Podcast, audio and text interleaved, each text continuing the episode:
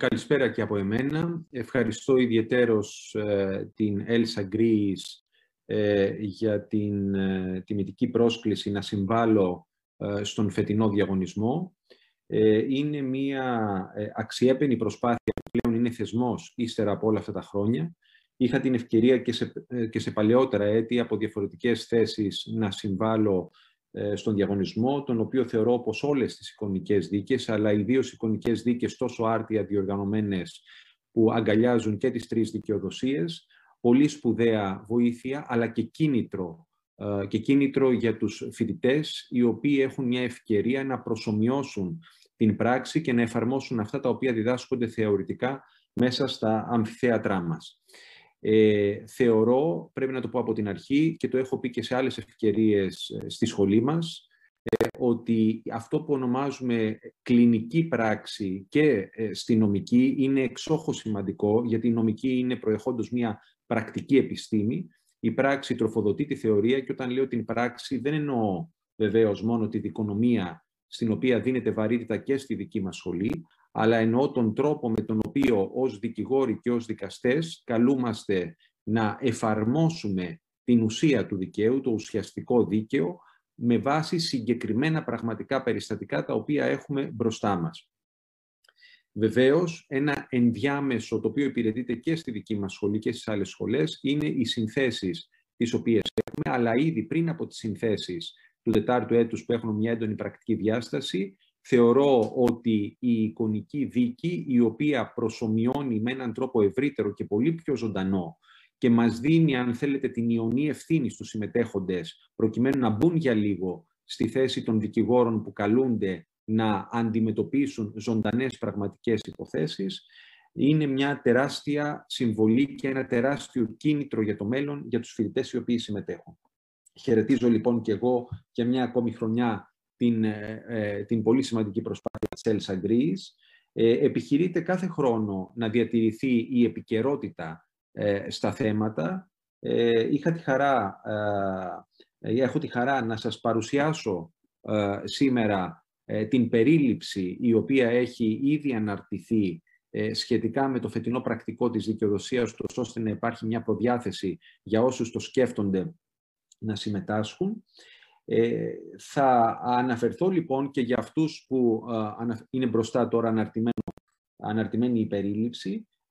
και για αυτούς λοιπόν οι οποίοι δεν το έχουν δει ακόμη, αλλά και για όσους το έχουν διαβάσει και θέλουν ενδεχομένως με έναν πιο περιφραστικό τρόπο σε κάποια σημεία, μένοντας πιστά στο επίπεδο ότι είναι η περίληψη, χωρίς την ανάλυση η οποία θα υπάρξει στο τελικό πρακτικό και χωρίς τα ειδικά ζητήματα τα οποία θα τεθούν στο τελικό πρακτικό. Αλλά θέλω να ελπίζω ότι είναι μια διαφωτιστική περίληψη η οποία μπορεί να φωτιστεί ίσως και λίγο παραπάνω με τις όποιες αναγκαίες διευκρινήσεις ε, στην παρουσίαση αυτή.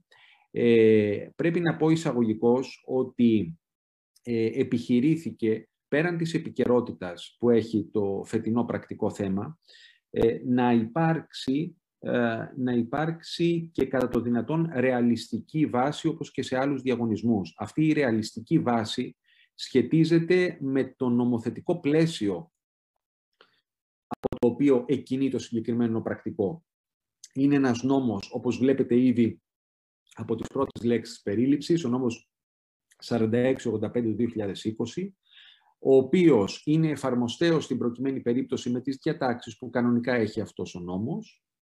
Έχουν υπάρξει βεβαίως, όπως σε κάθε πρακτικό στοιχείο επινόησης, αλλά η βασική νομική βάση, η κύρια νομική βάση, που είναι ο νόμος 4685 του 2020, ανταποκρίνεται σε διατάξεις ισχύουσες ε, στην ελληνική ένωμη τάξη, ε, όπως αυτές θα συμπληρωθούν, αλλά ήδη αλλά ήδη υπολαμβάνουμε στο πρακτικό μας ότι έχουν, δεχόμαστε στο πρακτικό μας ότι ήδη έχουν συμπληρωθεί με κανονιστικές διατάξεις προεδρικού διατάγματος το οποίο έχει εκδοθεί. Άρα, με εξαίρεση, διευκρινίζω από την αρχή, ε, τις διατάξεις του νόμου 4685 του 2020, όλα τα υπόλοιπα τα οποία διαβάζετε στο πρακτικό και θα αναφερθώ στη συνέχεια, δηλαδή η πράξη νομοθετικού περιεχομένου, το προεδρικό διάταγμα βεβαίως οι ατομικές πράξεις οι οποίες φέρονται να έχουν εκδοθεί, είναι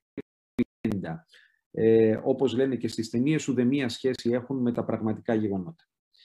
Ε, ξεκινώ λοιπόν ε, αναφέρει, θα ακολουθήσω τη ροή του πρακτικού κανονικά και θα κάνω κάποιες παρενθέσεις. Στο νόμο 4685 του 2020 προβλέπεται ότι οι περιοχές οικιστικών πυκνώσεων εντός των δασικών χαρτών καθορίζονται με σχετικό προεδρικό διάταγμα ύστερα από σύνταξη σχετικής οικονομικοτεχνικής μελέτης για κάθε περιφέρεια της χώρας. Έχουμε λοιπόν ένα νομοθετικό πλαίσιο το οποίο αφορά την κατάρτιση των δασικών χαρτών, την καταγραφή των δασών και των δασικών εκτάσεων στη χώρα με τρόπο δεσμευτικό και ο νόμος 4685 του 2020 στις κρίσιμες διατάξεις του άρθρα 51 επόμενα ε, έχει ορισμένες ρυθμίσεις που σχετίζονται με αυτό που ονομάζεται οικιστικές πυκνώσεις. Και διαβάζω, θα τα δείτε οι συμμετέχοντες, αυτά είναι, ε, είναι ούτως ή άλλως αυτονόητα και ορατά στην πρώτη ματιά. Ε, ο πρώτος ορισμός που υπάρχει στο 4685, για να ξέρουμε γιατί ακριβώς μιλάμε, αυτό θα δώσω μόνο από τις διατάξεις του νόμου, ορίζει ότι ως οικιστικές πυκνώσεις ορίζονται οι συγκεντρώσεις κατοικιών, οι οποίες παρουσιάζουν εν της πράγμαση λειτουργική ενότητα λόγω του αριθμού τους, της εγκύτητας μεταξύ τους και της εξυπηρέτησής τους από κοινά δίκτυα, όδευση, ενέργεια, ίδρυυση κλπ. κλπ όπως ειδικότερα προκύπτουν από τις οικονομικοτεχνικές μελέτες του άρθρου 53. Έχουν μια σημασία το τι αναγνωρίζεται ως οικιστική πύκνωση. Το λέω με μια κουβέντα για να παρακολουθήσουμε το πρακτικό στη συνέχεια, το θεωρώ αναγκαίο αυτή την επεξήγηση, ότι είναι, όπως λέει, κάποιες, κάποιες πυκνώσεις κατοικιών που συνιστούν λειτουργική ενότητα και για τις οποίες προβλέπονται εξαιρετικές διατάξεις στο νόμο 4685 του 2020, εκεί που διαπιστώνονται ότι πράγματι υπάρχουν τέτοιες οικιστικές πυκνώσεις, υπάρχουν σημαντικές ένομες και συγκεκριμένη διαδικασία, η οποία ε, κατατείνει στην κατεξαίρεση συνέχιση ενδεχομένως υφιστάμενων κατοικιών εντός οικιστικών πυκνώσεων, παρά το γεγονός ότι οι συγκεκριμένες οικιστικές πυκνώσεις είναι ενταγμένες σε δασικούς χάρτες. Εδώ ξεκινάει λοιπόν μετά από αυτές τις εισαγωγικές επεξηγήσεις τις οποίες έδωσα, ξεκινάει το επινοημένο μέρος του πρακτικού. Ε, δυστυχώς είναι επινοημένο μόνο ως προς τα νομικά του, ενώ δεν είναι επινοημένο ως προς την πραγματικότητα που έδωσε την αφορμή της επικαιρότητας, δηλαδή τις καταστροφικές πυρκαγιές στη Βόρεια Εύβοια τον περασμένο Αύγουστο. Για τη Βόρεια Εύβοια, συνεχίζει το πρακτικό, συντάσσεται τον Ιούνιο του 2021, δηλαδή πριν από τις πυρκαγιές, η σχετική οικονομικοτεχνική μελέτη και επίκειται η έκδοση του Προεδρικού Διατάγματος. Οι διατάξει του νόμου, για να μην γίνει άχαρο, δεν θα διαβάσω άλλες διατάξεις από το 4685 του 2020, προβλέπουν ότι για να μπορέσει, το λέω, το λέω σε τελείως αδρές γραμμές, η διαδικασία αυτή για την αναγνώριση των οικιστικών πυκνώσεων, για τη διαπίστωση των οικιστικών πυκνώσεων, ξεκινάει με κάποιες αιτήσεις οι οποίες γίνονται μια διαδικασία πρώτου σταδίου από τους κατοίκους που έχουν κατοικίες σε τέτοιες περιοχές, προκειμένου να εξεταστεί το ζήτημα. Αυτό έχει κάποιες ένομες συνέπειες ήδη στην πρώτη φάση που δεν μας απασχολούν αυτή τη στιγμή στο επίπεδο της περίληψης. Αφού εκκινήσει η διαδικασία με τον τρόπο αυτό, στη συνέχεια γίνεται μια οικονομικοτεχνική μελέτη στο επίπεδο, προσέξτε, της κάθε περιφέρειας της χώρας. Της κάθε περιφέρειας της χώρας. Παράδειγμα, περιφέρεια Θεσσαλίας και ούτω καθεξής. Περιφέρεια Ανατολικής Μακεδονίας Στράκης. Η οποία οικονομικοτεχνική μελέτη σχετικά με τις οικιστικές πυκνώσεις είναι αυτή που αποτελεί τη βάση του εν συνεχεία εκδιδόμενου, δυνάμενου να εκδοθεί προεδρικού διατάγματος σχετικά με αυτές τις οικιστικές πυκνώσεις. Εδώ λοιπόν μας λέει το πρακτικό ότι έχει συνταχθεί οικονομικοτεχνική μελέτη και επίκειται η έκδοση του Προεδρικού Διατάγματος. Τον Αύγουστο όμως του 2021, όπως όλοι γνωρίζουμε, μεγάλο δασικό τμήμα της Βόρειας Εύβοιας και από πυρκαγιές. Εν ώψη αυτής της έκτακτης κατάστασης, δηλαδή ότι είχαμε τις πυρκαγιές στη Βόρεια Εύβοια, εκδίδεται πράξη νομοθετικού περιεχομένου τον Αύγουστο του 2021, που τι ορίζεται με αυτή την πράξη νομοθετικού περιεχομένου, ότι θα εκδοθεί προεδρικό διάταγμα σχετικά με τις οικιστικές πυκνώσεις, ειδικώς και μόνον για την περιοχή της Εύβοιας, δηλαδή κατ' επίσπευση της διαδικασίας εκδόσεως προεδρικού διατάγματος για την ευρύτερη περιφέρεια, επειδή υπήρξε ειδικό στο ζήτημα στην περιοχή της Εδίας με τις πυρκαγιές, προβλέπεται σε πράξη νομοθετικού περιεχομένου ότι για την περιοχή της Εύβοιας θα γίνει ειδικό προεδρικό διάταγμα, το οποίο θα αφορά αυτές τις οικιστικές πυκνώσεις. Το προεδρικό διάταγμα πράγματι εκδίδεται, σύμφωνα με την περίληψη, τον Σεπτέμβριο του 2021. Και το προεδρικό διάταγμα που εκδίδεται το Σεπτέμβριο δεν βασίζεται βεβαίως μόνο στην οικονομικοτεχνική μελέτη που είχε γίνει, θυμίζω, τον Ιούνιο, δηλαδή πριν από τις πυρκαγιές, αλλά επιπλέον και σε μια απλή γνωμοδότηση, η οποία ζητείται ειδικώς για αυτή την περίπτωση από τη Γενική Διεύθυνση Δασών και Δασικού Περιβάλλοντος του Υπουργείου Περιβάλλοντος και Ενέργειας. Ποιος είναι ο λόγος για τον οποίο επιπροσθέτως της οικονομικοτεχνικής μελέτης σύμφωνα με το πρακτικό ζητείται και αυτή η γνωμοδότηση, η απλή γνωμοδότηση, ώστε να ληφθούν υπόψη με τη γνωμοδότηση τα νέα δεδομένα συμπληρωματικώς τα οποία έχουν ανακύψει εξαιτίας ακριβώς των πυρκαγιών του Αυγούστου του 2021. Πράγματι, γίνεται η γνωμοδότηση και με βάση αυτές τις δύο ουσιαστικές βάσεις καταγραφής των δεδομένων στη συγκεκριμένη περιοχή, δηλαδή αφενός την οικονομικοτεχνική μελέτη του Ιουνίου, αφετέρου ε, την απλή γνωμοδότηση η οποία δόθηκε από τη Γενική Διεύθυνση Δασών του Υπουργείου, εκδίδεται το Προεδρικό Διάταγμα, στο οποίο προβλέπεται, όπως ορίζεται και στο 4685, η δυνατότητα προσωρινής εξαίρεσης από την κατεδάφιση για 30 έτη, είναι το όριο το οποίο θέτει ο νόμος, για 30 έτη όλων των κατοικιών που βρίσκονται εντός των καθοριζομένων οικιστικών πυκνώσεων με το Προεδρικό Διάταγμα. Επίσης, σύμφωνα με τις διατάξεις του Προεδρικού Διατάγματος, ορίζονται ως δράσεις αντιστάθμισης για την επίτευξη δασικού, ισο, δασικού ισοζυγίου και ε, κάποιες, ε, κάποιες δράσεις αντιστάθμισης οι οποίες έγκυται,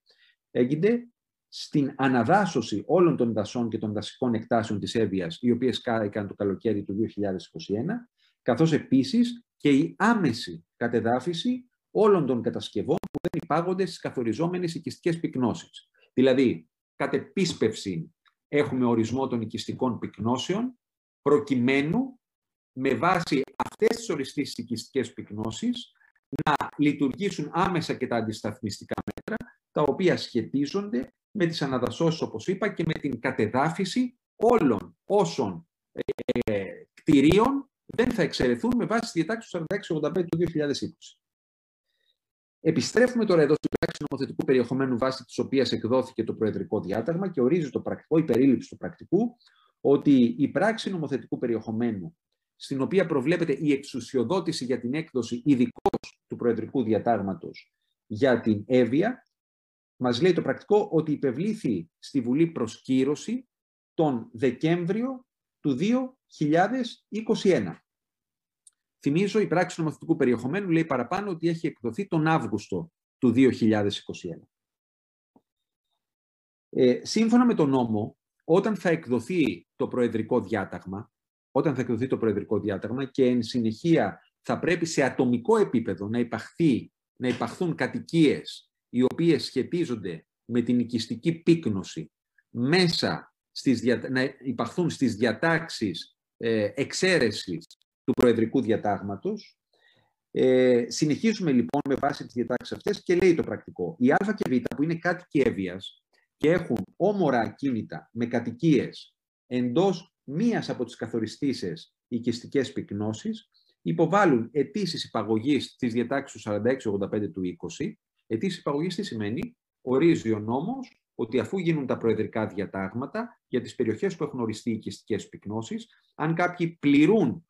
όρους ένταξής τους σε αυτές τις οικιστικές πυκνώσεις, πρέπει να υποβάλουν αιτήματα εντός συγκεκριμένων προθεσμιών, προκειμένου να μπορέσουν να έχουν τις ευεργετικές συνέπειες του Προεδρικού Διατάγματος σε συνδυασμό με τις διατάξεις του νόμου 4685. Οι Α και Β λοιπόν υποβάλλουν τέτοιες αιτήσεις, οι οποίες γίνονται δεκτές από τη διοίκηση με σχετικές διοικητικές πράξεις, με τις οποίες μεταξύ άλλων τι ορίζεται, ότι οι κατοικίες των Α και Β, ατομικές πράξεις, εξαιρούνται για 30 έτη από την κατεδάφιση, υπολογιζομένων αυτοχρόνω και των ειδικών προστήμων για τα οποία υπάρχουν σχετικές νομοθετικές προβλέψεις. Αφού λοιπόν εκδίδονται αυτές οι δύο ατομικές πράξεις των Α και Β,